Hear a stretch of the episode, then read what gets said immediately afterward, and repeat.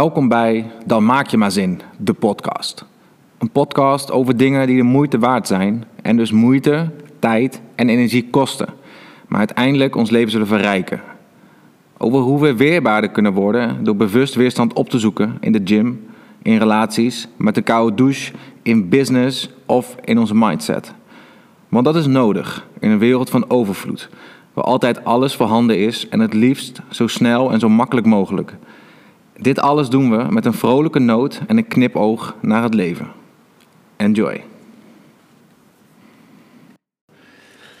Alright, the pack is complete. We zitten met z'n drieën, Drie man sterk. drie man sterk. De eerste podcast was met alleen Tom, de tweede podcast alleen met Denise en nu eh, zitten we met z'n drieën. Zitten we in de Happy Triad? Ja toch? Nou, Heerlijk. Wat een jongens. In een driehoek keer mooi. Ook met een, eh, eh, met een nieuw format. Of nou, een format, eventjes een nieuwe soort aflevering. Hè, een, een, een Q&A. Eh, om eens te kijken wat er eigenlijk leeft onder de, onder de luisteraars. En er zijn hartstikke veel vragen ook binnengekomen. Dat is mega leuk. Ik ben in een klein voordeel, want ik heb ze allemaal al gelezen. Of nou, ik heb een deel heb ik gelezen. En eh, dat betekent ook dat ik een deel, soort van in mijn hoofd... en een klein deel op papier heb kunnen voorbereiden. Ehm, en jullie hebben dat... eh, Wij gaan hier volledig blanco in. ja, jullie gaan volledig blanco, dus ehm, nou, dat kunnen jullie. Ja, een beetje, Dat, eh, eh, dat een beetje wingen komen ja. al heel eind. Ja, toch? Lekker spontaan. Ja, tof.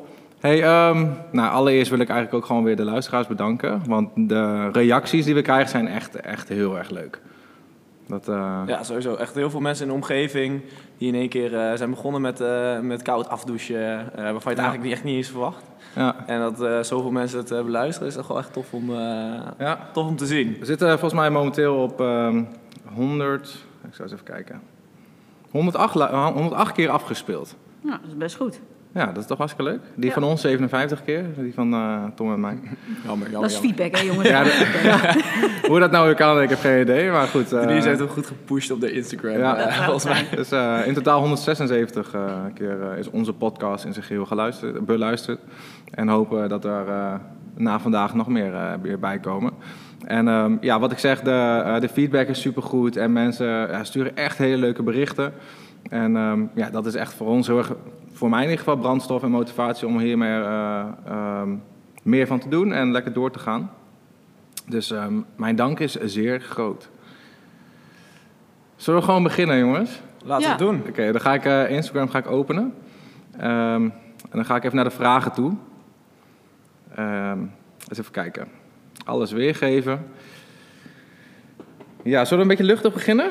Beetje makkelijk? Laten we het doen. Even in te Een komen. beetje inkomen, ja, goed. Oké. ehm, de eerste vraag die binnenkwam vond, ik- vond ik al gelijk een hele leuke. En ehm, ook een die heel erg speelt onder, eh, onder de leden van Sportlab in ieder geval. Ehm, wat is de relatiestatus van Tom? Aha. Ah, Daisy. Oh, er worden ook gelijk Oh, worden gelijk namen Mo- Mocht, mocht ik dat niet zeggen? Prima. Nee, de relatie staat dus heel goed. Ik ben eh, hartstikke blij met eh, mijn liefdesleven op dit moment. dus eh, dat. Fijn voor je, Tom. Ja, dankjewel. Ja, weet je, het voegt gewoon wat toe aan je leven. Als, als de liefde ook een beetje stroomt en gaat en weet je... Zo is het. Dan krijgen de dingen veel meer diepgang, veel meer zin. Ja, daar kunnen we allemaal heel lullig over doen. Maar het is eh, good for you. Hoe Ja, oud ben je nu dank ook weer? Ik ben 21. Ja, dat is ook wel een beetje tijd om te beginnen met oefenen, toch? Dat eh, toch? Ja, toch? Ja, zo is het. Ja. Nou, hele leuke vraag. Dankjewel. Ja, toch? Voor degene die die heeft gesteld. Ja, Nou, de sfeer zit er goed in. Ja, hartstikke goed. Dat was ook een beetje om het de ijs even te breken. Ja, oké. Hey, ik heb een, eh, ook een vraag en er staat echt eh, specifiek Denise bij. Ehm, en die vraag ehm, gaat als volgt. Hoe word je een goede personal trainer? Wat is, daar, wat is daarvoor belangrijk? God, ja. Hoe word je een goede personal trainer? Ten eerste moet je ehm, heel geïnteresseerd zijn in het welzijn van de mensen waar je in de toekomst mogelijk mee gaat werken.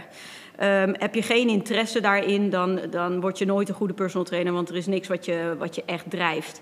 En hoe ik begon was, was simpelweg vanuit, joh, ik, eh, ik heb die topsportervaring gehad. Ik heb, ik heb gezien ehm, wat, de, wat de parallellen zijn tussen het leven, tussen aanhalingstekens, en, en sport slash topsport. En ik zag dat sport eigenlijk een enorme mooie, uh, ja, enorm mooi fundament werd, zeg maar, om dingen duidelijk te maken aan mensen waar dingen niet goed liepen in het leven van ze, weet je. En dat, dat kan ook gaan over, ik had bijvoorbeeld een klant, dat is een goed voorbeeld daarvan. Um, ik ga ze hem niet bij naam noemen, want dat is altijd heel lullig. Um, maar als uh, ik alleen met deze man in mijn studio stond, dan was hij sterk, jongen. En dat, dat, hij kon het helemaal aan. Maar we hadden ook gewoon groepstrainingen. En dat, was voor, dat waren voornamelijk vrouwen. En op het moment dat die vrouwen tegelijk met hem aan het trainen waren in dezelfde ruimte, kreeg hij zijn push-up niet meer gedaan met het gezicht naar de groep. Ging hij met zijn gezicht naar de muur, dan ging het nog wel een soort van. Maar hij was onwijs geïntimideerd door vrouwen.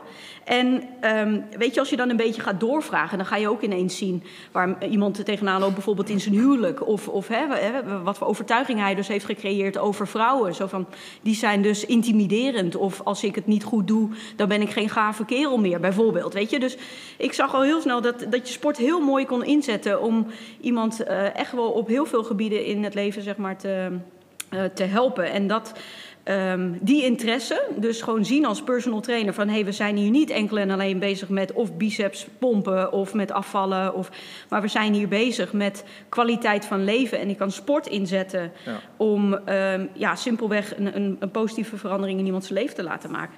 Ja, dan denk ik dat je een goede trainer wordt, omdat je ja, het simpelweg als een tool gebruikt. En niet ja. zozeer alleen maar als een uh, beetje trainen dit en dat, wat eigenlijk iedereen ja. kan. En wat ik je ook al hoor zeggen is van, als je dan een beetje doorvraagt, dan kom je achter uh, wat daar aan ten grondslag ligt. Mm -hmm.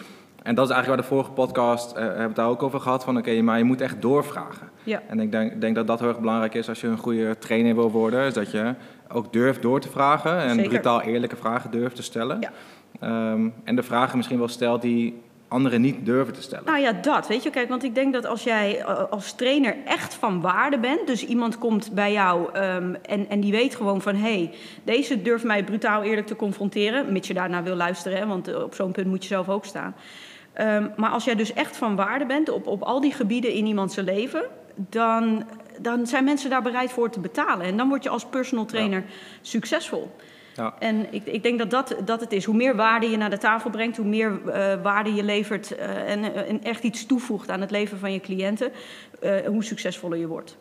Ja, nice, mooi antwoord denk ik. En ik denk dat op de tweede plek dan heel erg komt van je moet echt een vakidioot zijn en je moet van trainen, um, van training geven houden en van Ja. trainen houden en het echt willen begrijpen. Ja.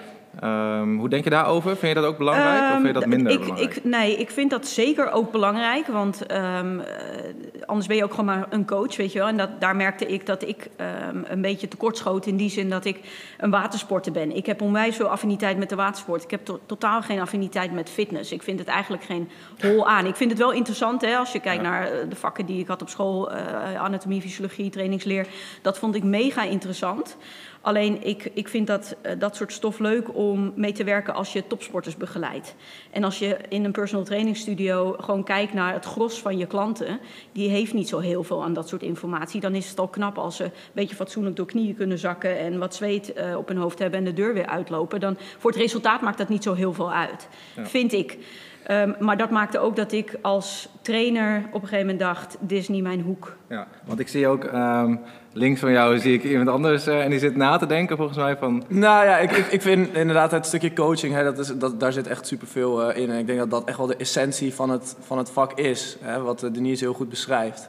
Um, maar ik denk inderdaad wat je als tweede aangeeft, hè, dat die affiniteit met fitness en je in willen verdiepen in wat er allemaal in de, rondom de fitness ontwikkelt, is wel echt super belangrijk. En ik denk dat de combinatie daartussen, dat dat een, een personal trainer weer net even een extra pluspunt geeft ten opzichte van een, een goede coach. Ja. En um, een goede coach is super waardevol.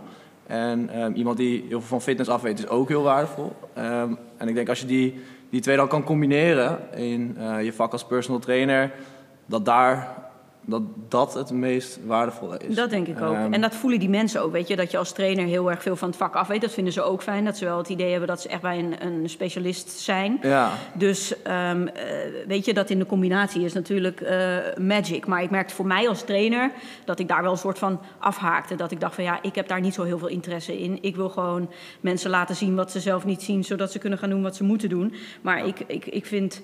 eh, een deadlift op 47 keren eh, manieren uitleggen eh, minder boeiend. En, en waarom het dan zo is. En dat, dat liet ik ook echt aan mijn trainers over. Ja. Die hadden daarvoor geleerd. Ik was gewoon een ALO-PT'er. Weet je, zo'n Ja, iemand die dacht, wat ga ik met mijn leven doen? Nou ja, word personal trainer. Dus Ja. ja, een beetje. ehm, ehm, maar ik denk, wat Tom zegt, zeker die in de combinatie maakt, maakt een personal trainer uiteindelijk succesvol. Ehm, wat ik ook er nog even bij wil zeggen, is dat heel veel personal trainers beginnen met affiniteit van de, voor de sport. Hè. Dat is wat de meesten doen. Dus die gaan dan beginnen. Nou, dan leren ze gaandeweg ook heus wel een beetje coachen als ze daar enigszins interesse in hebben. Maar dat maakt een goede personal trainer. Dat maakt nog geen goede ondernemer. Ondernemen is echt weer een heel ander vak. Ja. En dat zie je ook waar heel veel personal trainers gewoon afhaken. Na twee jaar zien ze dat ze de, de, de bills gewoon niet kunnen betalen. Omdat ze niet begrijpen wat ondernemen precies betekent. Dat is ook gewoon echt weer een heel ander vak. Dus Ja. die skills heb je ook nog eens nodig. Ja, dus het is echt een balans zoeken tussen eigenlijk drie dingen: het ondernemen, het coachen en het veel afweten van, eh, van trainen. En dat ook nog eens kunnen uitleggen. Ja, Ja. Eh, dus eigenlijk is het best wel heel erg complex. best een Ehm, ingewikkeld beroep. Wat, best wel- wat ja, best wel veel... Ja. je moet best wel een mannetje Ja. van alles zijn. Ja, en ehm, ja, denk ik de wetenschap waar wij ook heel erg in zitten van eh, letterlijk de wetenschap achter trainen. En dat, dat verandert natuurlijk ook constant. Tuurlijk. En dat je daar ook van op de hoogte blijft en jezelf daarin blijft verdiepen. Ehm, ja, dus ik denk dat dat eigenlijk de magische drie, eh, drie dingen zijn. Ja. Wat ik ook wel als kleine side note wil zeggen is dat het, ehm, het leren over trainen is best wel te leren. Maar het leren coachen is een stuk lastiger, denk ik. De social skills is wel te leren, maar het moet ook ergens wel een beetje moet wel een in beetje in je zitten. Ja, Je moet inderdaad wel goed met mensen om kunnen gaan. Mensen Ja. kunnen begrijpen. eh, goed naar mensen kunnen luisteren. nou, dat vooral. En, ehm, En luisteren kunnen mensen gewoon niet zo Nee, mensen houden vooral van zenden. Ja, maar niet zoveel van luisteren. nee, ze snappen ook gewoon werkelijk niet helemaal wat, hoe dat Nee, moet. Weet nee, je? En dat is ook oké, maar dat is voor een andere aflevering. Oké. Ehm, nou, laten we gewoon lekker doorgaan naar de volgende vraag. Ehm, we gaan niet te veel op de tijd letten. Ehm, als je nou denkt van, jezus, wat een lange aflevering. Scroll maar door naar de volgende vraag. Eh, Scroll hem door, inderdaad. Dat kan Of inderdaad kom ook. zelf met een goede vraag de volgende keer. Als het Inderdaad, heel, dat eh, is ook een hele goeie. Eh, maar je kan ook eh, natuurlijk gewoon in, in delen luisteren. Dat is denk ik ook prima. En als je een vraag niet eh, interesseert, kan je inderdaad Ja, ook gewoon ja, prima doorscrollen. Oké, en een prachtige vraag. Hoe ga je om met je innerlijke criticus? Denk ik een hele mooie. Ik had er laatst nog een hele mooie eh, line over gelezen in ehm, The Obstacles the Way, het boek wat ik van jou heb ge- geleend, Tom. Eh, en dat ging over ehm, Steve Jobs van Apple. Ehm, en hij heeft de eerste iPhone gelanceerd zonder dat je de copy-paste functie had. En eh, Steve, Steve Jobs staat bekend als een van de kritischste mensen ja, op deze hele aarde, volgens mij. Zo van, oké, hij wilde alles perfect. En als het niet perfect was, dan moest het opnieuw. Ehm, maar zelfs hij kon ook af en toe denken van, oké, maar het gaat nu gewoon eventjes niet. Dus we gaan het nu gewoon lanceren. En ik denk dat je daar heel erg die balans in moet gaan vinden van... ehm, de ambitie hebben om de wereld te veranderen, maar het hoeft niet gelijk eh, perfect te zijn. Eh, en ik denk ook dat wij daar met Sportlab heel erg eh, ehm, die filosofie altijd hanteren. Omdat we zijn super klein begonnen, maar wel met ambitie, oké, dit is niet, wel met de wetenschap, dit is niet precies wat we willen. Maar ehm, ja, dit is wel wat we nu kunnen. Dus laten we het gewoon gaan doen en dan gaan we stapsgewijs. eh, kijk, duizend kleine stapjes is alsnog één hele grote stap. En ik denk dat voor mij is dat gewoon die acceptatie van... oké, ik ben wel heel erg kritisch naar mezelf... maar ik weet ook, het hoeft niet per se morgen al perfect te zijn. Ik denk dat een goede, gezonde zelfreflectie uiteindelijk ook alleen maar verder gaat brengen eh, dan als je te oppervlakkig eh, kijkt en daar niet in kan verdiepen. Ehm, dus ik denk dat stukje zelfreflectie ook super belangrijk daarin is. En ik denk dat dat mensen uiteindelijk echt verder brengt qua ontwikkeling en eh, stappen. Ja, Ehm, dus ja, hoe je daarmee moet omgaan is. ehm, ja, ik, ik, ik, vind het, ik vind het zelf altijd gewoon belangrijk om bepaalde momenten voor mezelf eh, even dingen op te schrijven. En daarvoor de tijd voor te nemen om rustig te kunnen reflecteren. En dat is iets wat mij altijd wel heel erg helpt in mijn werk. Of ehm, bijvoorbeeld dingen eh, wat ik voor school eh, moet doen. Ehm, dus ja, ja.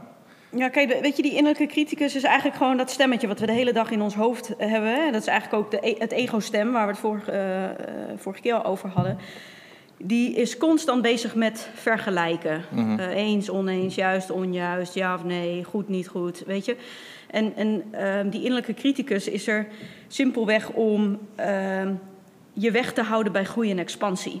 Ja. Want Dat is gevaarlijk. Ja, ja zeker. Ja. Eh, maar wel eh, hoe we gewired zijn, weet je. Want eh, wat we vorige keer al zeiden, de, vandaag of morgen moet een exacte kopie zijn van vandaag willen we zeker weten dat we gaan overleven. Dus die innerlijke criticus, die komt constant om, te- om de hoek om datgene wat je in de kern gelooft ehm, te bewijzen. En dat gaat hij doen door zichzelf te vergelijken. Dat kan in een, hij kan zichzelf groter maken of kleiner maken dan dat hij werkelijk is. Maar die innerlijke criticus is gewoon eigenlijk alleen maar daar om heel erg te observeren. We zijn die stem niet, we hebben de stem. We zijn onze iPhone niet, we hebben een iPhone. Weet je, dus, en dat is hetzelfde met, met die innerlijke stem. Die, die kan je gewoon observeren. Je kan heel nieuwsgierig worden naar wat hij te vertellen heeft. Ga ermee zitten van, oh oké, eh, ik denk nu X. En waarom denk ik dat eigenlijk? En vanuit welke overtuiging komt dat dan werkelijk? Dus die, die innerlijke criticus is alleen maar daar om alles een beetje te houden eh, als hetzelfde, zeg maar. En je wil die uiteindelijk gaan onderscheppen. Gewoon meer van, eh, oké, maar wat, is, wat wil die dan nu precies van me? En, en klopt dat of, of klopt dat niet? Of, of wil ik dat liever misschien anders zien? En die, die stem kan je gewoon helemaal een, een seat on the table geven, zeg ik altijd. Seat at the table.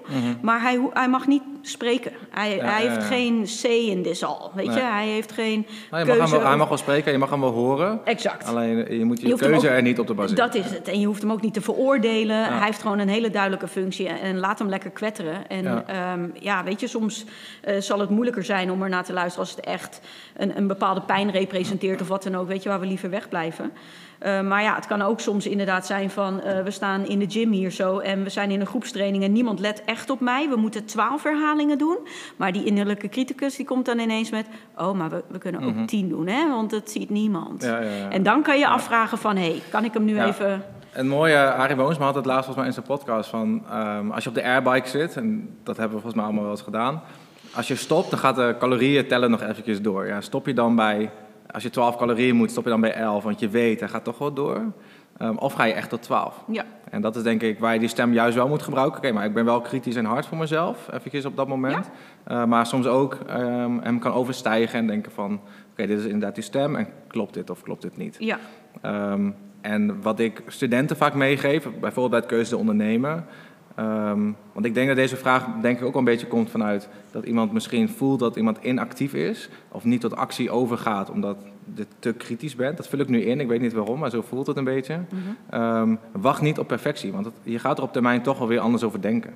Snap Dat je? is dus, het. eh, Weet je, uiteindelijk is, is, ehm, eh, is, is het vooruit bewegen. En Mhm. dat kunnen inderdaad ook eh, kleine stappen zijn. En als de eerstvolgende stap voor jou te groot is, ja, dan maak je hem wat kleiner, zodat je hem wel kan zetten. En weet je, eh, het, het is gewoon hoe meer je vooruit loopt, hoe meer het pad voor zich ook ontvouwt, weet je wel. En daar Ja. kan je gewoon op vertrouwen. Maar ga je niet lopen en blijf je luisteren naar een innerlijke criticus, eh, hoe, hoe je het dan ook noemen wilt, dan, dan kom je sowieso niet voorbij, vooruit. En dan blijft het een verhaal van, oh, zie je wel, je bent toch een sukkel. Of hè, je kan het niet. Of ehm, ga maar toch eh, beter een andere opleiding doen. Of ga maar toch beter een andere baan zoeken. Of word maar geen coach. Of ga maar geen 120 kilo tillen, doe maar gewoon die 100. Weet je, ja, zo kan je aan de gang blijven. Maar het, het, is, ja, het is gewoon goed om hem op te merken. ja, Dat top. eigenlijk. Ja, nice.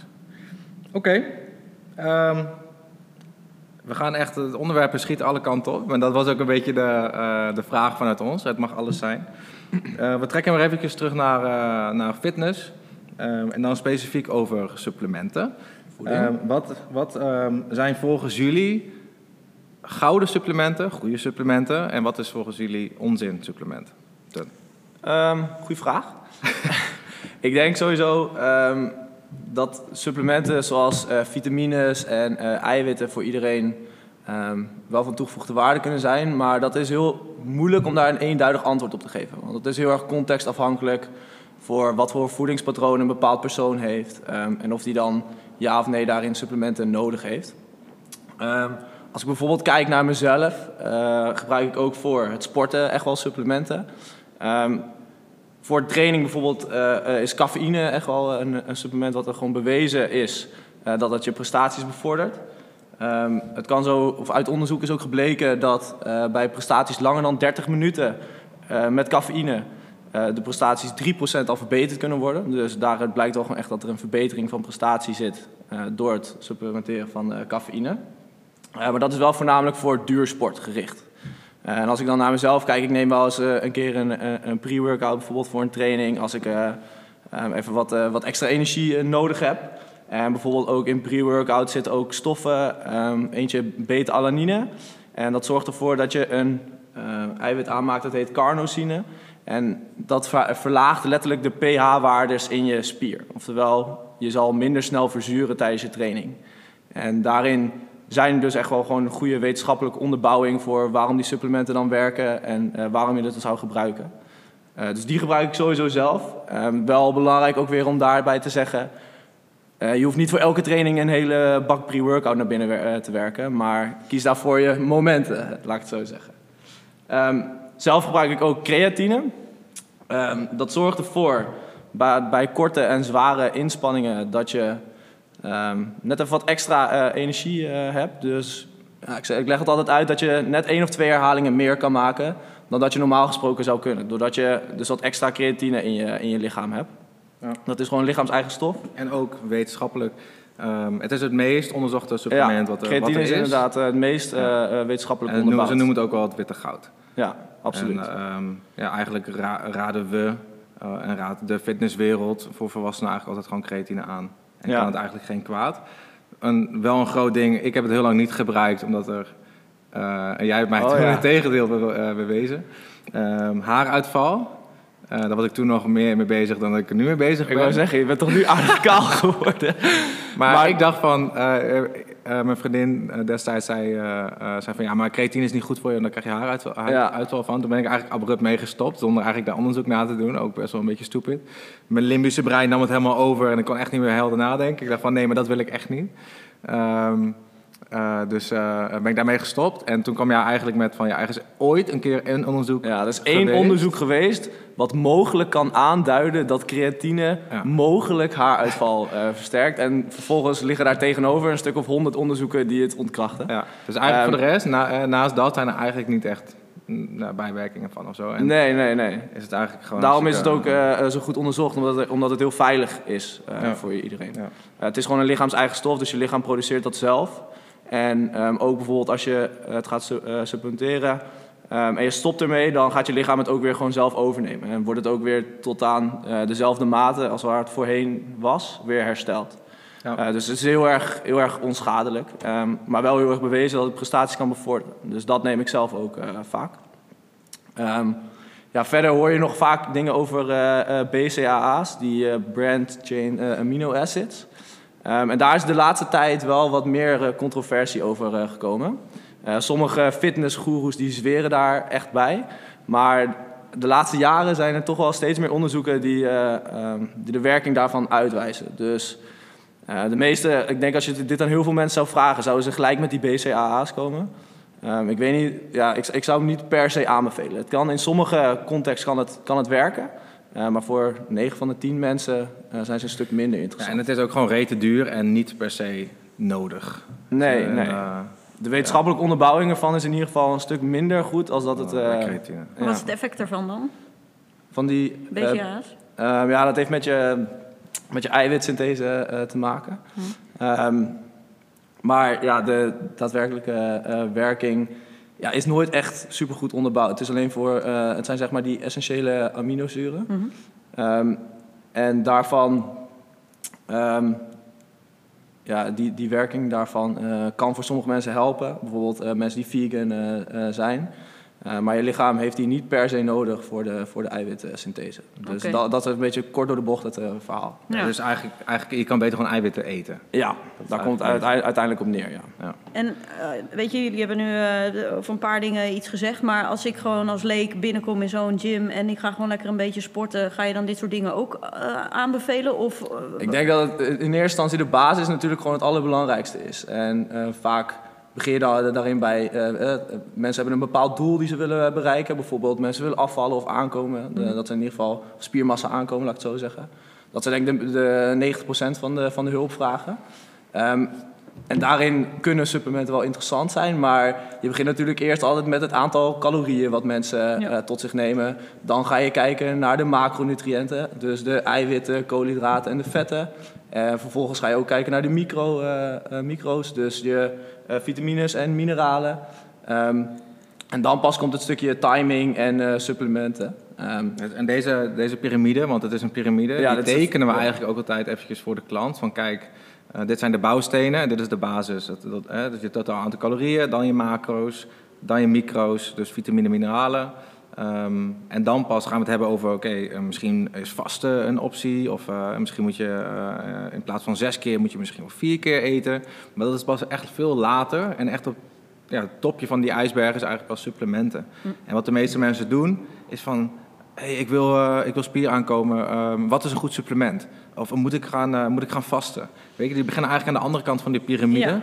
Zonder eigenlijk te weten van... Oké, maar hoe zit het eigenlijk met mijn totaal aantal calorieën wat ik, wat ik inneem?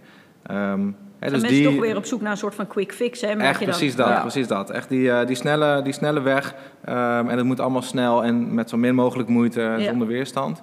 Ja, en dan word je ineens teruggeslagen naar... Ja, ga nou eens je calorieën eh, tellen. Ja. Hoeveel calorieën stop je nou dagelijks in je mond? Ja. Ja, dat is helemaal niet leuk. Weet je? Dat, eh, Als je alleen maar bezig bent met supplementen, maar je Ja. kijkt eigenlijk helemaal niet naar je, eh, je calorieën of je Nee. macro's, ja, dan kan je supplementen nemen wat je Ja. wil, maar dan Gaat ga- het, we, gaat kopen liever, eh, we kopen liever een, eh, een, een pot eh, eiwitten met een toffe verpakking en eh, gekoppeld aan een eh, influencer. Dat doen we liever dan dat we... Oké, maar die calorieën, hoe zit het daar eigenlijk mee? Ja. Dus ja, ik denk dat we het antwoord kunnen samenvatten in... ehm, supplementen hebben zeker een tijd en een plek, maar... Ga eerst eens op zoek naar, oké, wat is je basis eigenlijk? Begin bij één. En wat heb je nodig? Ga dat Ja. eens in kaart brengen. En misschien kom je er inderdaad achter van... Oké, ja, ik mis toch wel 30 gram proteïne op een dag... en ik weet niet zo goed waar ik die dan moet plaatsen. Hey, misschien is een eiwitpoedertje wat voor mij. Of ja, ik ben echt wel bezig met, eh, met pittige krachttraining. Oh, misschien... ehm, ik ben nu redelijk consistent en ik train nu vier keer in de week al eh, twee jaar, drie jaar. Hey, misschien is creatine iets voor mij of zo. Ja. Je, dus eh, Ja. dan moet je denk ik een beetje, een beetje bekijken. Ja, super goede samenvatting. Ja, toch? Dankjewel. Oké, ehm, eh, interessante vraag. Ehm, eentje waar ik ook wel erg van hou. Namelijk eh, over ochtend, ochtendroutines. Ik ben wel echt een fan van routines. Ik eh, zie de waarde daar heel erg van in. Ehm, en helemaal in de ochtend. Ik denk dat ik wel een beetje een ochtendmens ben. Mhm. En de vraag is, wat is jullie ochtendroutine? En ik denk dat we gewoon het rondje even bij langs moeten gaan. En vooral, maak hem niet te lang, even kort, simpel. Mijn ochtendroutine, ja, ja, ja. ja. Ehm, nou, ik moet heel eerlijk zeggen dat ik s ochtends wel vaak echt heel eh, moeilijk wakker word. Dus ik zet altijd eh, zes wekkers en dan drie keer snoezen. Maar dit, dit is natuurlijk niet het antwoord wat je wil horen. Maar goed, ik ben wel gewoon Jij bent eerlijk. ook gewoon mens. Dat ik ben ook gewoon erg. mens. Ja. En eh, uiteindelijk als ik dan uit mijn bed kom en ik heb die koude douche genomen, want dat staat wel altijd op, Mhm. op nummer één. Ehm, is even eh, naar beneden, eh, creatine, altijd eerst in de ochtend. Eh, vervolgens even een gezond ontbijtje en eh, ja, daarna stap ik vaak in de auto. En ook belangrijk, ook nog even water drinken altijd. Ja, Eh, vaak, vaak even een half litertje, s ochtends als ik wakker word. At je die helemaal weg dan gewoon? Ja, gewoon je voor de sfeer. Ja, precies. Top. Daar verlies super veel vocht natuurlijk in je, in je slaap. Dus je dat is wel gewoon belangrijk om te lang, gemiddeld ben je gewoon acht uur lang niet aan het drinken. Ja, Dat is natuurlijk hartstikke goed als je dat gelijk weer aanvult. Nou, Heel logisch. eh, dat is eh, wijs heel logisch, zou je zeggen. Oké. Wil je je dingen, je keuzes nog onderbouwen of je, je routine nog onderbouwen of zo? onderbouwen. Ja, van waarom maak je dan bepaalde keuzes? Ehm, Waarom nou, neem je creatine 's ochtends bijvoorbeeld? Nou, s ochtends, de creatine is meer gewoon... ehm, er is niet een e- eenduidend eh, eh, plek waar je, op hem, eh, of waar je creatine moet nemen. Bijvoorbeeld voor of na je training. Ehm, dus ik neem het gewoon altijd 's ochtends in mijn routine, zodat ik het niet vergeet. Eigenlijk is dat eh, de Mooi, grote ja, reden. mooi, mooi, mooi, mooi. En eh, het koud afdouchen hebben we natuurlijk vorige keer eh, heel lang over gehad. Ehm, ja, dat. Oké, nou goed. Ja. Klinkt lekker hoor. Toch? Ja. Ja, ik ben daartegen niet zo moeilijk met opstaan. Dat, dat scheelt. Niet zes keer snoezen. Zeker niet. Dan gaat één wekker aan snooze, en dan eh, is het een soort van... eh, dan ga ik eruit maar gewoon meteen. En dan is het inderdaad een groot glas water. Koffie, douchen. Oké. Koud afdouchen. Dat doe ik nu ook sinds, eh, sinds een paar weken. Is de podcast. Nou, Oh, nee. was ietsje daarvoor al. Vanmorgen heb ik toevallig eh, weer in de Nieuwe Vaart gelegen in Bad Hoeverdorp. Dus dat was even een ander soort dipje. Ehm, dat is niet iets wat ik elke dag doe, maar dat, ik wil dat. eh, ik heb een vriendin wonen die eh, aan die vaart woont, dus ik denk, nou ja, dan eh, kan ik daar via het trapje zo vloemp, zo erin en dan weer. eh. dus, ehm, en maar voor de rest, ja, is het voor mij begint de werkdag gewoon. Stap ik in de auto en dan gaat er een grote kan thee mee en dan is het eh vamonos. En dan maar weer zien waar we weer terechtkomen. Maar ja, ik heb daar, ik heb daar niet zo hele grote eh, voornemens altijd in. Maar er is altijd iets wat heel duidelijk is. Dat is altijd het glas water. Er moet altijd een bak koffie achteraan. En dan eh, is het onder die douche Die koffie echt essentieel voor jou? Nee, Nee? nee. Maar hij, Maar wel is, lekker. hij is gewoon routine. Hij zit, het is gewoon habit. Ja? Ja, maar als ik hem niet neem, dan eh, is dat ook niet zo heel... eh, Oké, dus je bent er niet afhankelijk van, laat nee, ik zo zeggen. nee, zeker niet. Oké. En eh, ontbijten doe ik ook niet altijd meteen als ik wakker word. Want dat vind ik altijd een beetje dat ik denk van... Mwah, ik heb er nog niet zo heel veel behoefte aan. Doe En jij dat wel, Tom? Ontbijten? Ehm, ja, ik, pro- ik probeer het wel altijd te doen, ja. Ehm, ik, heb er, ik moet zeggen, ik heb er ook niet altijd tijd voor, maar ik probeer er wel altijd tijd voor te maken. Maar soms gebeurt even wat of whatever, waardoor ik anders gewoon te laat kom. Ja, dan, dan is het even snel op werk wat eten. Maar voor de rest probeer ik altijd wel even een gezond ontbijtje te maken. Want voor mij is het ook gewoon het eerste moment op de dag, de ochtend moet ik altijd ook gewoon even goed doen. Om dan de rest van mijn dag ook goed, eh, goed te doen. If you win the morning, you win the day. Ja. Ze ook wel, hè? Dat is wel een beetje. dat- Maar ik merk ook heel erg dat als ik dat niet goed doe, dat ik dan ook sneller geneigd ben om ehm, in de middag dan toch een chocolaatje van de tafel te pakken. Ja, een beetje het gevoel de hele dag dat je achter de, achter de feiten Ja. aanloopt. En dat is ook als je 's ochtends al verslaapt, dan, dan zit je bijvoorbeeld al meteen in de verkeerde flow. Het is, en, en die onderbreken nog gedurende een dag is heel lastig. Gewoon omdat je vals start eigenlijk. Ja, ja. ja da- daarom probeer ik dus inderdaad ook altijd heel erg eh, bewust heel goed te doen. vasthouden. Ja, ja. ja, snap ik. Het geeft je ook inderdaad een stukje houvast. Dat En is het, ja. Ja, dat, dat Ja. helpt wel gewoon heel erg. Nou ja, dat, weet je, dat zegt ze ook bij de Navy SEALs altijd. Hè. Die gasten moeten natuurlijk hun bed 's ochtends opmaken. Super strak, bijna met zo'n liniaal ernaast. En ja, want die zeggen ook van ja, als je niet eens in staat bent om de verantwoordelijkheid te pakken voor een opgemaakt bed, wat ga je Ja. dan de rest van de dag doen? Je, je, Ja. je land redden? Heb je dat Ja. boek ook gelezen? Ja, Make Make Your Day? Ja. Ja, oh, ja tof. Dus Ja, dat hebben we allemaal gelezen dan. Grappig. Ja. Ja. Klein boekje ook, echt wel een aanrader, denk ik.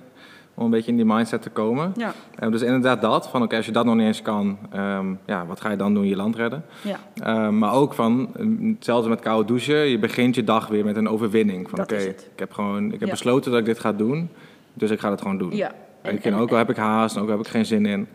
Ja, Ja. je eigen, weet je, het zijn altijd de stilzwijgende beloftes aan onszelf die, Ja, ehm, prachtig, die ja. het makkelijkst worden overgeslagen. Weet je, want ja, we, we hebben geen accountability partner, maar het is ook zelfverloochening, constant als je je eigen woord niet nakomt. En als jij dan vol met dat soort valse beloftes zit naar, naar jezelf toe en jij loopt ineens een gym in met, met joh, ik wil zoveel kilo afvallen, dan vertrouw je jezelf gewoon niet, weet je? En dat maakt dat je ook helemaal geen resultaat gaat creëren. En daarom is het gewoon belangrijk om echt met kleine dingen te starten. Iedere dag, weet je, als een glas water, 's ochtends als je wakker wordt, doe dat maar gewoon eerst een maand.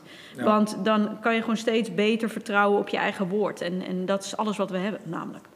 Ja, dus het gaat niet zozeer om de activiteiten je bed opmaken, maar meer om de gedachten erachter. Ja, Elon Musk, volgens mij, die zei ook erover van... eh, ehm, ja, hoezo, hoezo zou ik mijn bed opmaken? Ik maak per definitie juist niet mijn bed op. Ehm, want ja, als ik er weer s'avonds in ga liggen, dan trek ik die deken toch, toch weer los. Dus wat is, wat is de zin erachter? Nou, vond ik ook wel weer een grappig inzicht. Van, ja weet je, alles is ook al zeker te weerleggen. Ehm, Ja. eh, en hij hecht er kennelijk niet zo heel veel waarde aan. Want hij weet ja. gewoon, sorry, I'm building a fucking empire. I don't have time for this shit, weet je. En dat snap ik ook. Maar Hij heeft zijn eh, shit al redelijk op orde, Eh, waarschijnlijk. Weet je, dus Dus, eh, we hoeven niet met Elon Musk in discussie te gaan Nee. over het opmaken van een bed, want hij doet het volgens mij eh, prima. Ja, ja, ja precies. Oké, nou, dan ben ik nog aan de beurt, denk ik. Ehm, ik sta vaak wel eh, vroeg op. Ik vind mezelf ook wel redelijk een ochtendmens. In ieder geval in mijn hoofd wel. Wat ik wel vaak krijg te horen is dat ik van... eh, je, ziet er zo, je ziet er nog moe uit, je hebt nog kleine ogen. Maar dat is echt een fysiologisch iets, daar kan ik niet zoveel aan doen. Eh, maar ik voel me dan wel op zich wakker. Zonde, hoe, hoe zou dat er dan uit zijn over 20 jaar? Ja, Ja, shit. Dikke wallen Ja. onder zijn Ja. ogen. ik, ja, ja, ja. Hebben ze dingetjes voor tegenwoordig. Ja, is ja, niet zo ja, maar- precies. Ehm, vroeg opstaan, dan ehm, koud douchen, koud afdouchen in ieder geval. Niet ontbijten, ik ontbijt echt pas om, eh, nou, vaak om een uur of twaalf of een uur of één. Ehm, als ik probeer af te vallen, dus in mijn summer shredding of in mijn cut zit, dan eet ik pas echt nog veel later. Omdat ik dan ehm, voor mijn gevoel meer kan eten. Ik schrijf het eerste eetmoment op. Dan kan ik de rest van de dag meer eten voor mijn gevoel. Nou, calorieën is natuurlijk gewoon hetzelfde. Nu ben ik juist aan het bulken, probeer juist een beetje aan te komen. Dus nu eet ik juist wat eerder, zodat ik makkelijker meer calorieën binnenkrijg. Ehm na het douchen is vaak koffie en dan eigenlijk al redelijk vroeg de deur uit. En ik denk ook dat mijn ochtendritueel hoort ook wel bij... ehm, of eh, deel van hier de gym openen, de lampen aandoen en zo, dat is ook een soort van ritueel of zo. Ehm, daar droomde ik vroeger altijd, altijd al wel van, van eh, een eigen gym hebben en dan die lampen daar 's ochtends aandoen. Een soort van romantisch, eh, ja, mooi momentje vind ik dat al- altijd. Dus dat hoort er voor mij ook zeker bij. Ik denk ook nog wel wat een leuk iets is wat wij allebei wel doen, ook misschien in ons ochtendritueel past, is eh, we, rijden natuurlijk altijd wel een half Oh, uurtje ja, naar, eh, naar ja. werk toe. Ja, En ehm, s ochtends zet ik in ieder geval altijd een podcast aan, volgens mij jij ook. mhm. Ehm, ook gewoon even ehm, een beetje geïnspireerd naar werk te komen. zeker. En, zeker eh, ja. Als je elke ochtend dus een half uurtje een podcast aanzet, ja, moet je eens uitrekenen hoeveel uren podcast je aan het eind van het jaar hebt geluisterd. Ja. ja, zeker. Absoluut. Helemaal mee eens. Ik denk dat dat echt... het is echt denk ik een waste of time als je muziek gaat luisteren in de, in de auto. Helemaal kan s ook heel lekker zijn. Kan ook hè? wel lekker zijn. Ook, heeft ook zijn plek. En dan vooral heel erg meezingen, dat, dat masseert Ja. je venen. Nee, zeker, maar dat is dan weet je, wordt je zenuwstelsel lekker rustig van. Dat is ook goed. Dat, is ook- dat is ook goed, maar ik denk dat heel veel mensen zijn vaak eh, gedurende de dag super druk. Ehm, S'avonds eh, misschien kinderen van school halen. ehm, eh, eind van de middag snel naar huis, boodschappen eten, al dat soort dingen. Ehm, dus dan verlies je ook heel veel. eh, dan heb je eigenlijk ook geen tijd meer om dat soort dingen te doen. En 's ochtends dat momentje in je auto, ehm, of in de trein, whatever, ehm, of op de fiets. Je gedachten zijn nog helemaal fris. Weet je, je Ja. nieuwe cortex is weer een soort van gereset. Je kan helemaal weer helder nadenken en zo. Informatie opslurpen. Ja, Ik merkte dat- ook heel erg dat ik als ik op de terugweg naar huis een podcast aanzette, dat ik het eigenlijk het ene oor, in- eh, ene oor ingaat en Ja. de andere oor weer uit. Ja. En dan vind ik het vaak ook lekker om inderdaad even een muziekje aan te zetten, Ja. even lekker te ontspannen. Eh, maar s ochtends, als je inderdaad nog gewoon lekker fris bent, dan vind ik het zonde om die tijd dan inderdaad niet te gebruiken Ja, om, een, eh, om Ja. even een podcast te luisteren. Ja, helemaal mee eens. Ik denk dat dat een hele krachtige is om, eh, om snel dingen te leren. Ja, En uh, het is helemaal de nieuwe manier van leren, hè, podcast eh, Ja. luisteren. ja, man. Ja, maar het is ook gevaarlijk. Hè? Maar het is ook met podcast... ehm, er zijn heel veel mensen die zijn informatiejunk, hè? Dus eh, die zijn eh, dan een soort van dwangmatig podcastluisteraar. Maar die creëren er verder helemaal niks mee. Dus die zijn nee, nee, nee, nee. urenlang aan het luisteren naar best wel waardevolle informatie... maar Ja. verzuimen eigenlijk dat- om er iets mee te creëren. dat is ergens ook een beetje die, eh, die criticus. Ehm, zo van ja, als ik, als ik gewoon nog meer ga leren, dan ja, kan ik ook geen commentaar krijgen van mensen. Maar Ja. zodra je gaat creëren, dan hebben, kunnen mensen ineens, die zien dat. Dan is het in de wereld en dan kunnen mensen ineens commentaar erop hebben. Ja, bijvoorbeeld. Ehm, dus dat probeer ik inderdaad wel altijd te doen. Oké, als ik iets leer, dan probeer ik het altijd wel ehm, ook weer gelijk toe te passen. ja. Dus dat is inderdaad ook wel een regel voor mezelf van eh, ja, niet alleen maar consumeren om het consumeren en er vervolgens niks mee doen. Nee, het stelt actie uit hè, en dat vindt, dat, eh, vindt die criticus inderdaad heel fijn. En Ja. dan eh, kunnen we gewoon weer lekker een beetje blijven doen wat we deden, maar dan met Precies. een kerstje erop of een Ja, eh, ja, lippenstiftje op. Ja, precies. Oké. ehm, nou, dat over ochtendroutines, denk ik. En ik denk een, een belangrijke quote om in je, in je- in je hoofd te houden: If you win the morning, you win the day. En wat jij al zei van. Als je je verslaapt of zo, ja, dan is je hele dag vaak gewoon echt ruk. Ja. Je merkt het dan gewoon. Als je verslaapt en je, wordt, je doet niet je ritueel, dan is je, je, je dag gewoon off. Ja. Dat is echt, eh, of als je te laat op je werk bent of zo, Ja. vreselijk is dat. Oké. Ehm, ik las net een vraag over alcoholgebruik en trainen. Ehm, wat voor negatieve effecten dat heeft. denk ik ook een hele interessante. Eh, misschien eerst om- goed om even te vragen van, drink je wel eens? En heeft dat je training wel eens beïnvloed? Ehm, ja, ik drink, ik drink wel eens. Tom is nog Eh, student. Ja, ook. dus in dat opzicht, ja, ik, ik, drink, ik drink wel eens een biertje met, eh, met vrienden op de zaterdagavond. En ik heb ook wel eens dat ik dan op zondagochtend eh, naar de sportschool rij. En dat ik dan toch wel merk dat mijn prestaties iets minder zijn dan dat ik had gehoopt. Dus dat is inderdaad wel een groot nadeel van met alcohol trainen. Want ja, die, die kater, dat voelt wel gewoon echt soms heel slecht. Ja, oké. Ehm, Denise? Oh, wil je nog wat zeggen? nee, nee, oh, Oh. ja. Kom, je krijgt straks, straks nog een kans. Eh, even denken. Ja, zeker wel. Eh dat bevordert mij niet per se, nee. Ik eh, ben Nee. vaak dan heel hangerig en vooral niet heel erg sterk. En met zo'n kegel er ook nog eens bij. Nee, dat, ehm, Nee. Nee, dat is niet per se iets waar ik voor eh, zou kiezen. En eh, ik drink wel eens, ja. Ik probeer dat nu ook weer even terug naar eh, vijf om twee, zeg maar. Vijf dagen niet, twee dagen wel. Ik merk Oh, toch wel, ja. best wel veel. Ja, is Nou, ik, pittig, ik merk Ja. wel sinds, sinds COVID ehm, dat dat soort dingen echt wel een beetje zijn, zijn ingeslopen. En dan toch heel stiekem een beetje op zoek naar vertier, wat, wat demping. Wat, eh, ja, en voor je het weet zit je in een, in, een, in een routine ineens waarin je moet gaan bepalen... ik ga minder drinken. Nou, dat is twee jaar geleden was dat voor mij echt niet in vragen. At all. Ik dronk nooit. Nee. Ik denk ook wel door corona dat, dat inderdaad je kan geen leuke dingen meer doen. Of mi- minder leuke dingen, je kan er minder op uitgaan. Dat mensen dan sneller geneigd zijn om inderdaad... Oké, maar dan ga ik maar een wijntje op de bank drinken en een, voor de sfeer. en een spelletje doen. Terwijl, Ja, maar ja, terwijl dat dat eigenlijk natuurlijk nergens op slaat. Nee, het slaat echt werkelijk waar helemaal nergens op. Maar, en, en toch ja, sluipt het erin als je niet uitkijkt. Ja. Ja. Dat heb ik in ieder geval eh, heel erg gemerkt. En, ehm, maar ik word er niet per se heel veel beter van. Of eh, Nee. ik merk ook tijdens dat ik daar helemaal niet zoveel lol meer uithaal of wat dan ook. Vroeger was het echt zo'n ding wat je doet voor de grap, weet je wel. Ja. Gewoon even lollig. En eh, nu is het meer een soort van, oh, de avond duurt nog wel heel lang. Nou, pak wel even een drankje. ja, Klinkt ook een beetje sad. Ja, dat klinkt heel is zielig. het ook. is het ook. Oké. Ik denk ook inderdaad, naast dat je training ook gewoon eh, vaak eh, niet bevordert, is het ook gewoon voor je voedingspatroon ook gewoon echt heel slecht. Ja, Ja. dus we hebben het nu hadden we het over van oké, maar wat doet het dan? Ah, ik heb nu ik heb op maandag gedronken. Ik ga dinsdag. Oh, het is een beetje raar als je op maandag drinkt misschien. Laten we zeggen, ik Die heb op mensen zon, zijn gewoon. Vijf om twee, hè, zegt hij niet. Ehm, ik heb zaterdag gedronken. Ik wil zondag trainen. Ehm, dat ik dan de, op de zondag gewoon minder goed train. Je bent minder sterk, je hebt minder fut. Zeker, dat, dat denk ik echt een ding hè, door, de, eh, door de uitdroging. Ja. Ja, maar Door je, slaapkwaliteit is ook dus echt een stuk minder. Ja. Als je, Ook dat, en eh, dat is misschien ook een goede om even aan te tikken.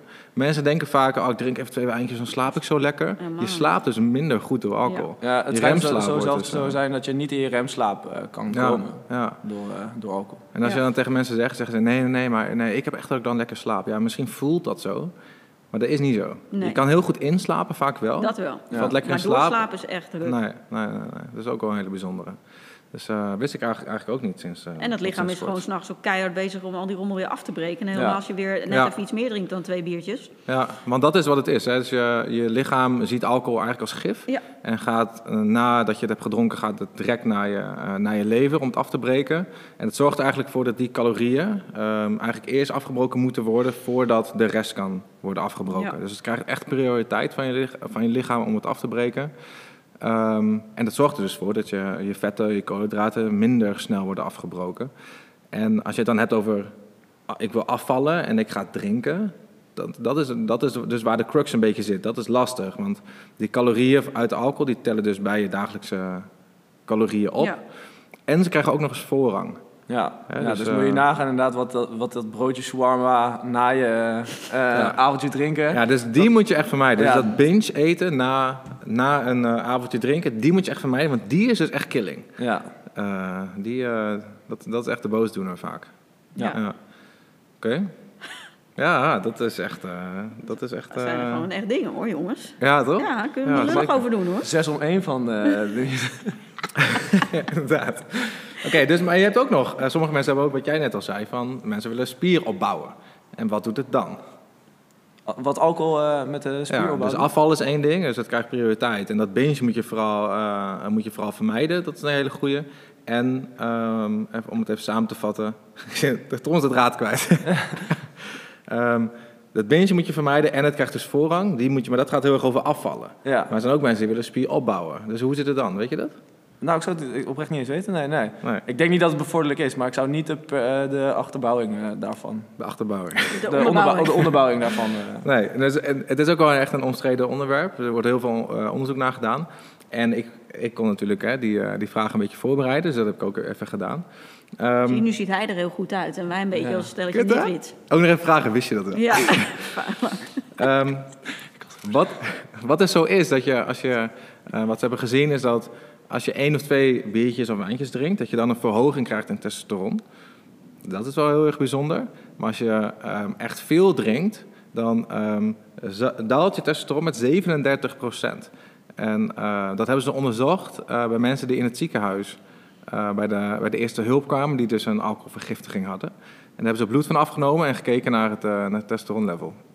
Bijzonder onderzoek, vind ik dat. Nou, Maar, Dit eh, doen we ook gelijk denken aan een podcast die ik een keer heb geluisterd. Die jij me had aanbevolen over, eh, van Chris Duffin, volgens mij. Oh ja, ja, ja. ja. Ehm, dat is een hele bekende eh, strongman, powerlifter... die het, Ja, eh, ja. volgens mij het wereldrecord van eh, squatten en deadliften op volgens mij was reps heeft staan. Duizend pond? Ja, duizend Dus pond is bijna inderdaad, 500, volgens 400 nog Ja. wat kilo eh, deadlift en squat. Vol reps heeft hij het wereldrecord. Ja, twee reps Ehm, en hij zegt dus ook van, ik neem, al, of nou in ieder geval vaak voor mijn training een shotje whisky, had hij het volgens mij over. Omdat dat dus letterlijk ervoor zorgt dat, dat hij beter kan trainen. Dus daar, daar, ple- daar pleit hij heel erg voor. Ja, ja, ja. Ja. ja. Oké. En dat is ja, van zo'n eh, van zo'n grote naam mag je dat misschien best aannemen. Niet dat wij nu Niet dat wij dat nu gaan doen, inderdaad. Iedereen zo meteen Voor tips elke groepstraining hier altijd zo'n plateautje met allemaal van die Met allemaal shotjes. whisky. Maar het is wel bijzonder hoe het lichaam dus... En dat, ik denk dat de conclusie is van... Alcohol mag best, maar niet te veel. Ja. Dus als je echt, als je echt, eh, als je echt dronken wordt, is het echt, is het echt killing voor je testosteron. Ehm, en testosteron is, is een hele belang, een belangrijk hormoon om, om eh, spiergroei natuurlijk aan te zetten. Ehm, maar een beetje kan niet zo heel veel kwaad. Ja, Weet je, ja. en als je dan nog een 6 om 1 regel eh, toepast, dan zit je volgens mij safe. of 5 om 2, hè? De vraag is welke is vijf en welke is twee natuurlijk. ja, precies. Laat ik in midden. Dus dat. Denk ik een... eh, een eh, ja, inter- ja, interessant.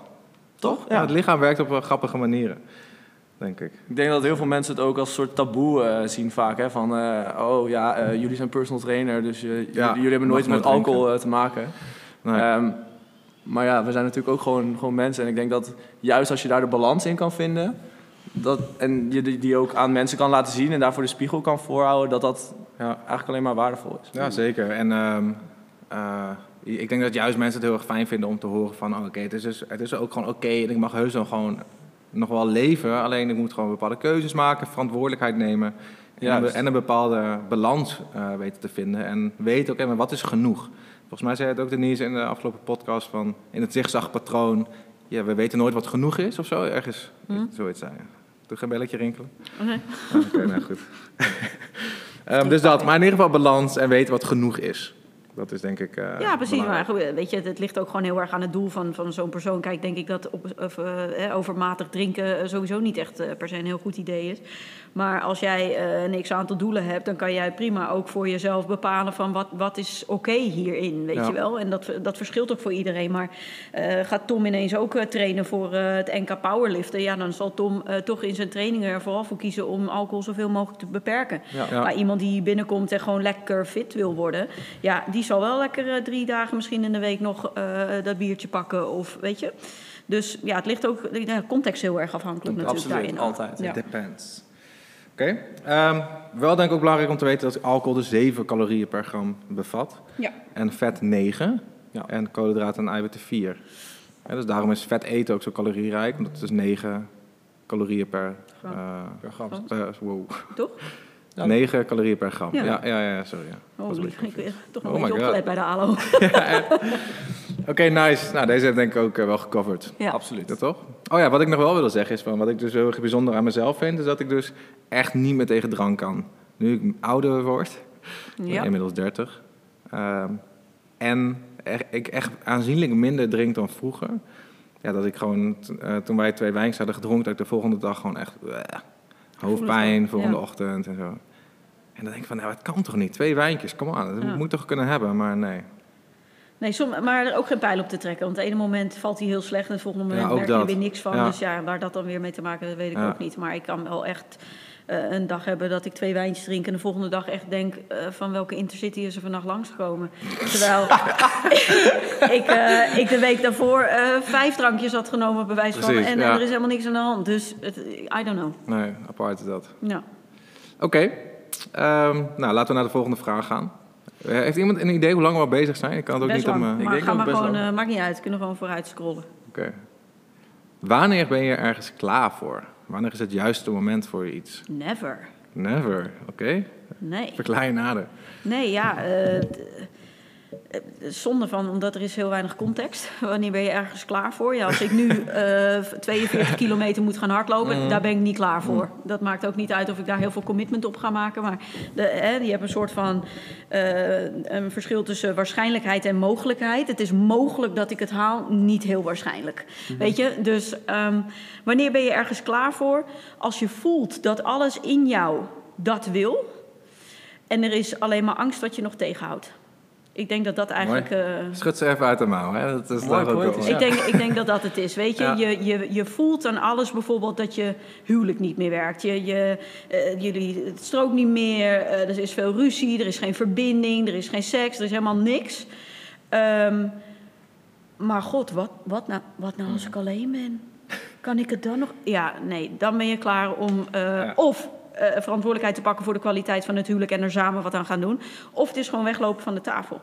Nou, en dat is hetzelfde als eh, ga ik eh, als personal trainer de stap maken naar mijn eigen studio. Ja, goed in kaart brengen wat daarvoor nodig is. Kijken naar, ben ik bereid dat werk te doen? Is dat antwoord ja, dan gewoon gaan doen. Ook als er een gedachte komt met, oh, maar wat als ik de huur niet kan betalen? Of wat als ik geen klanten kan krijgen? Of wat dan ook. Weet je, want de beslissing op zichzelf maakt al dat je een ander iemand wordt. Want er is niet meer zoiets als de huur niet betalen. Je moet gewoon de huur betalen. En je creëert jezelf dan als iemand die dat gewoon doet. En deze, deze les heb ik van jou ook gehad, letterlijk. ja, Van, eh, hè, toen we naar, de- naar deze ruimte gingen, toen zei je eigenlijk exact dit. ja. En eh, dat is het ook. dat Ja. is het echt. Je kan gewoon vertrouwen op, eh, ja, dat vind ik wel een beetje zweverig, maar op het universum. Dat zie je wel weer de juiste richting in gooien. Kijk, The groei. law of attraction. Ja, maar het is Ja, echt, groei ja. wordt altijd, of stappen naar groei, wordt altijd beloond. Altijd. Het wordt nooit afgestraft. Weet je, want je vindt altijd weer een weg omdat je moet. Je wordt heel resourceful als je eh, jezelf opnieuw uitvindt. En weet je als, je, als jij nu terugkijkt naar drie jaar geleden en, en toen wij elkaar net leerden kennen, dat ik je in dat hokje zat, zag zitten zonder verwarming en het was één grote grafbende. kan je nu niet meer voorstellen. Alsof, alsof Denise jou het een of ander dal heeft ge- Nee, Nou dat, ja, nee, dat is nog steeds aan het. Jeroen had gewoon een prachtige studio met echt wel leuke mensen die daar rondliepen, die heel loyaal waren aan hem. Maar weet je, hij heeft op, op een gegeven moment de keuze gemaakt om het spel groter te gaan spelen, om meer mensen te gaan helpen. En dat kan alleen maar als je zelf het spel groter met, de- gaat met, spelen. deze, met deze podcast ook. Exact En, dat ding, ja. Mhm. ehm, En, en, een held van mij, Elliot Hulse, eh, die zei altijd van do the things you're afraid to do. Weet je, want daar, dat is waar de groei zit. En Dat is echt zo. Zelfs met deze podcast, ja. eh, ik moet niet zeggen dat ik bang was hiervoor, maar ik dacht wel van ja, wel bepaalde twijfels. Ja, Tuurlijk. Moeten we dat nou wel ja, gaan doen en zo? En wat gaan we dan in de volgende Ja. podcast? We, we hebben Ja. nu toch wel alles al zo'n beetje gezegd. En eh, weet je, krijg je dat soort hele Ja. irrationele... En dan is ben, je, ben er dan klaar voor? Ja, het voelt op dat moment alsof ik er klaar voor was. Of zo. Ja. En, En ik denk is- dat deze, deze persoon, want ik weet, ik weet natuurlijk wie dit is, wie Mhm. dit vraagt, het ook wel een beetje heeft over bepaalde kennis, bepaalde, bepaalde boeken en zo, dat soort dingen. En wanneer ben je daar klaar voor? Ehm, en wat ik aan mezelf heel erg merk is dat, dat merk je vanzelf. Want ik, ehm, het boek wat jij nu aan het lezen bent, eh, Tom, eh, King, Warrior, Magician, Lover.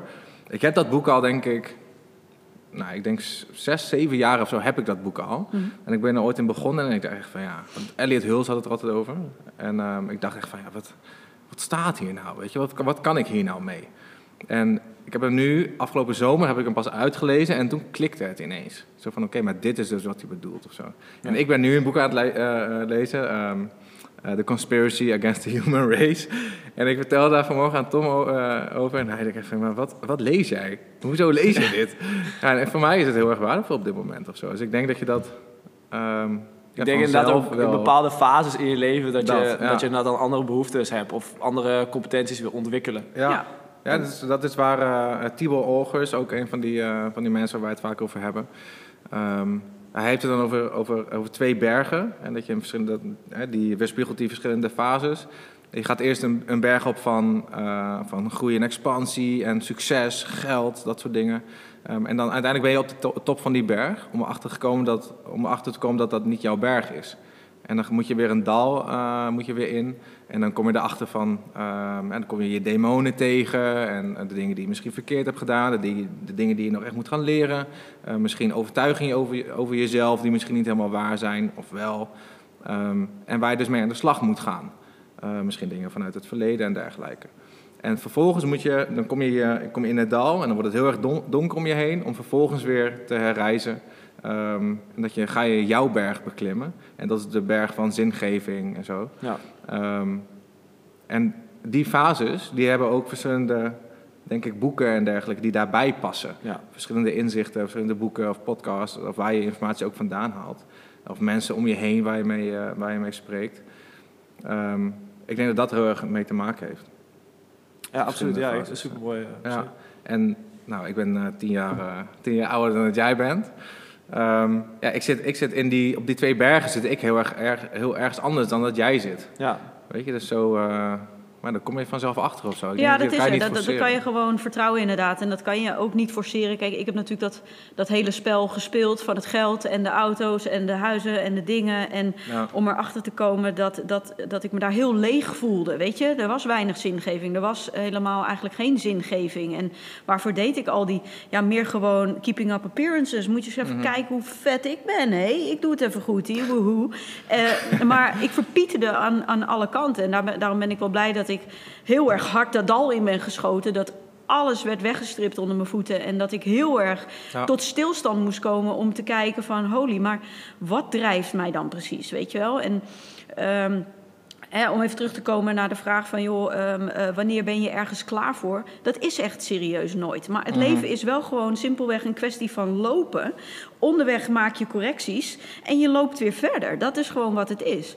En het is gewoon een kwestie van verantwoordelijkheid eh, blijven pakken voor de dingen die je doet. Een stip op de horizon houden. Weet je, maar als, als jij nu ineens beslist van, ik word ondernemer en ik ga die personal training studio openen, dan is het een kwestie van, eh, wat wil ik precies bereiken? Waarom wil ik dit precies bereiken? Wil of moet ik dit echt? Welke informatie heb ik nodig? Welke vaardigheden heb ik nodig? En ben ik echt bereid om hier een fuck yes tegen te zeggen? Dat is het enige wat je hoeft te onderzoeken bij jezelf. Ja. En als je al die dingen in kaart hebt gebracht, dan is het een kwestie van lopen. En dat het geen fuck yes is? Dan gewoon fuck no. Ja? Ja, er is geen something like uh, I'm gonna try. Nee. Dat is- Dat is kut.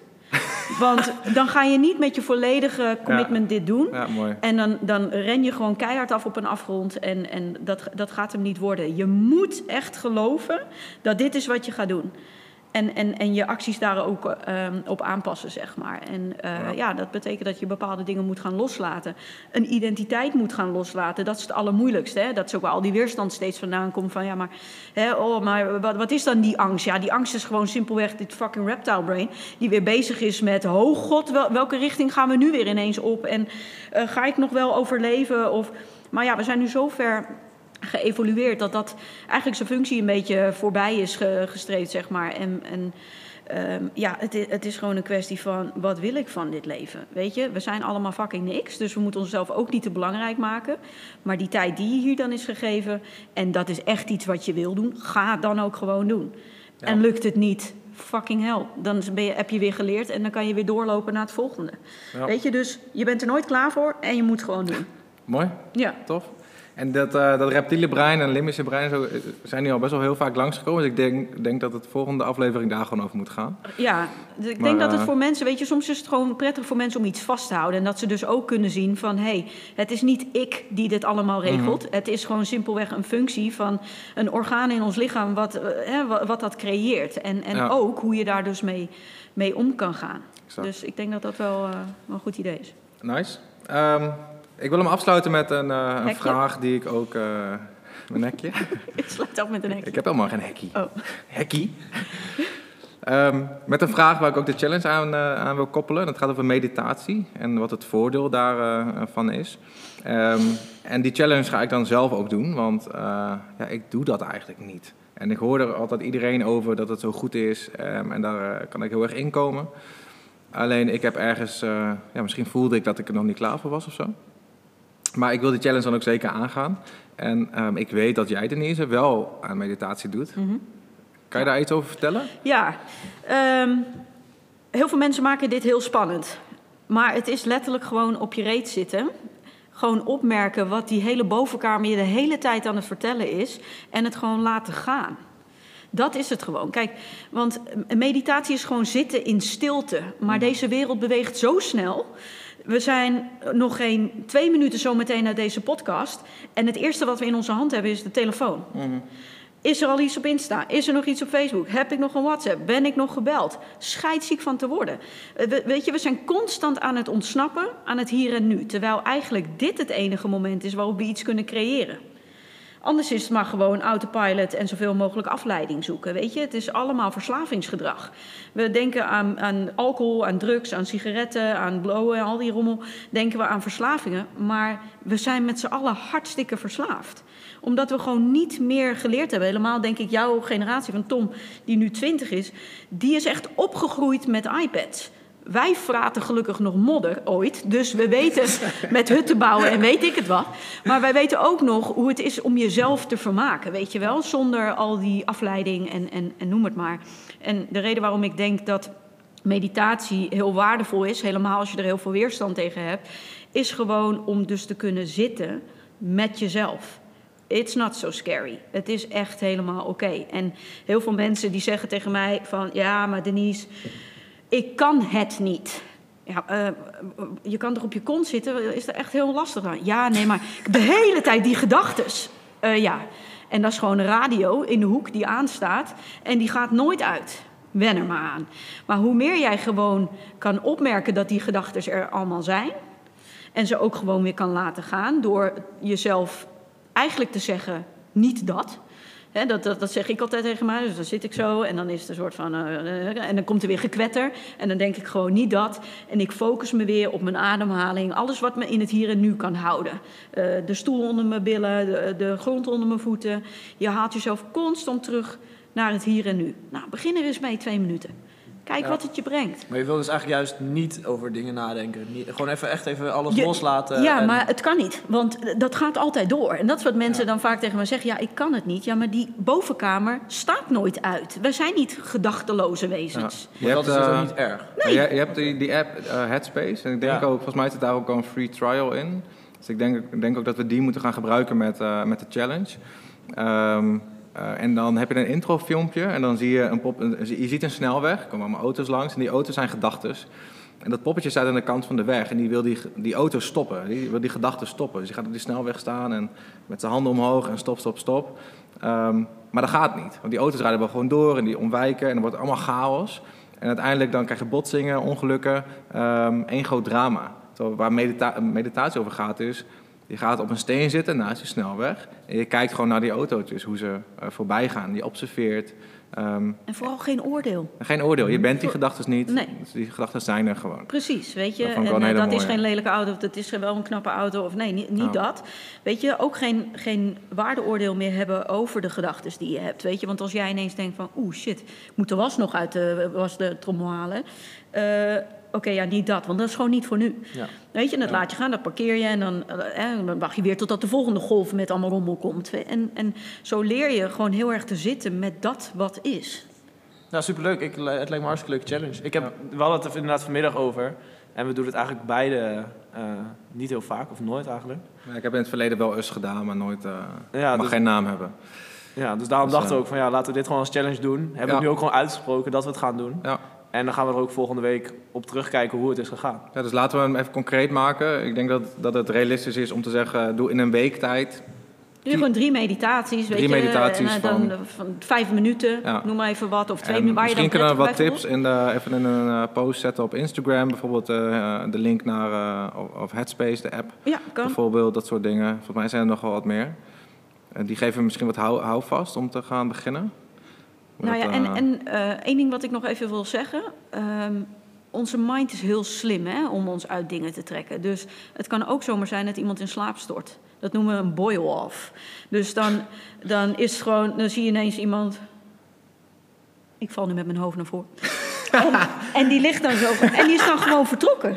Omdat hij zo oncomfortabel. Dat, dat brein is zo oncomfortabel met zijn, ja. met dat wat is, dat het gewoon. is gewoon weg. Ja is heel interessant. Ja, heel erg interessant. Ja. Dus okay. uh, nou, ik vind het een mooie challenge. Gaan we, we gaan het doen en dan gaan we de volgende podcast komen we daar uiteraard even op terug om te kijken hoe het, hoe, de, hoe het is gegaan, wat we eraan hebben gehad of wat, uh, of wat niet.